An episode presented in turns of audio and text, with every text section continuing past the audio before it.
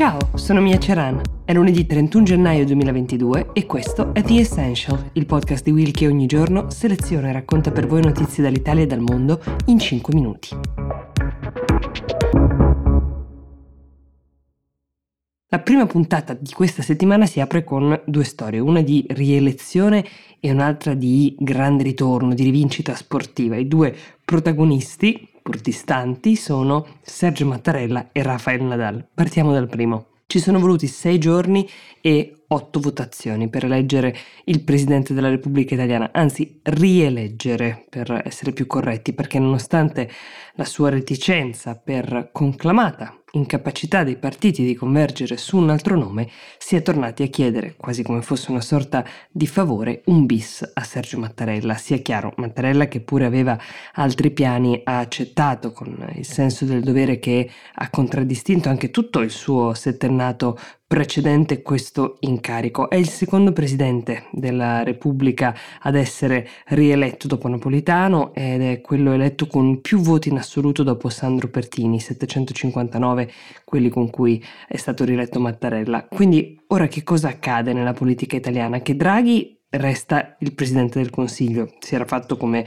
avete sentito, anche il suo nome per la Presidenza della Repubblica e Mattarella invece resta al Quirinale. Quindi si va avanti nel nome della continuità. Da un lato per il bene della stabilità in un periodo di crisi pandemica, sociale ed economica, dall'altro con un'amara consapevolezza che un uomo di 80 anni ha dovuto accettare di ripetere controvoglia il proprio mandato per sostanziale mancanza di alternative. Eppure di alternative, di nomi alternativi si era parlato tanto, si era detto ad esempio con un'insistenza che non aveva precedenti che si doveva cercare una donna candidata. Ci sono state due donne nominate, la Presidente del Senato Elisabetta Casellati e Elisabetta Belloni, direttrice del Dipartimento per la Sicurezza, entrambe impallinate, come si dice in gergo, e i loro nomi gettati nell'arena politica per vedere dove si poteva convergere o dove ci si sarebbe spaccati nelle varie alleanze sotto traccia dei partiti. E questo a prescindere dal valore delle due candidate. Per un attimo il Presidente della Repubblica sembrava potesse diventare anche Pier Ferdinando Casini, uno dei deputati più longevi della storia repubblicana, una carriera politica vissuta a cavallo tra destra e sinistra. Ha dichiarato con me si sarebbe vista la rivincita della politica. Così non è andata, anzi si può dire che la politica non ne esca benissimo da questi sei giorni di intrighi e di incapacità di accordarsi su una qualsiasi figura che non fosse quella solida e già conosciuta di Sergio Mattarella. Chi ne esce meglio sicuramente sono le figure super partes come la sua, dimostratesi tali ancora una volta, anche quella di Mario Draghi, e questo speriamo che sia un bene per il paese che queste figure guidano. L'appuntamento per il giuramento di Mattarella, dove ascolteremo anche il discorso con il quale parlerà del proprio nuovo mandato e delle intenzioni che lo muovono, è per giovedì 3 febbraio alle ore 15.30.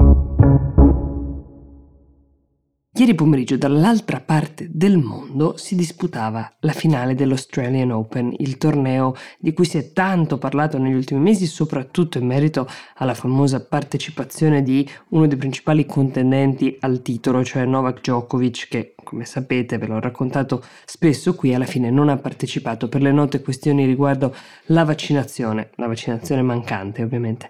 Lo spettacolo sportivo c'è stato comunque, nonostante l'assenza del giocatore serbo, con una partita durata circa 5 ore e mezzo, la seconda finale più lunga di sempre, Rafael Nadal ha battuto il russo Daniil Medvedev, diventando il giocatore che ha vinto più slam nella storia, più di Federer e Djokovic. Erano tutti e tre a quota 20 fino a due giorni fa. Adesso Rafael al 21.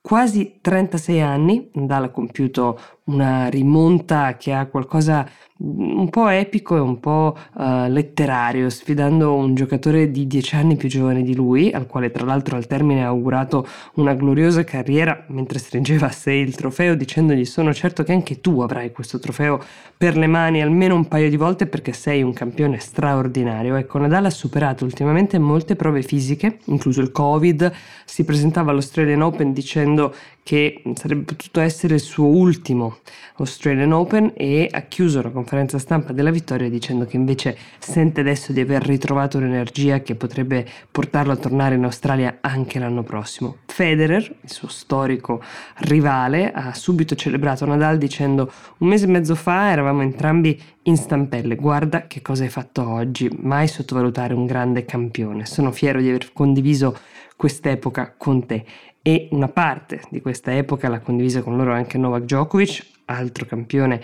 che si è complimentato con Nadal via Instagram. Restiamo in attesa trepidante del prossimo spettacolo.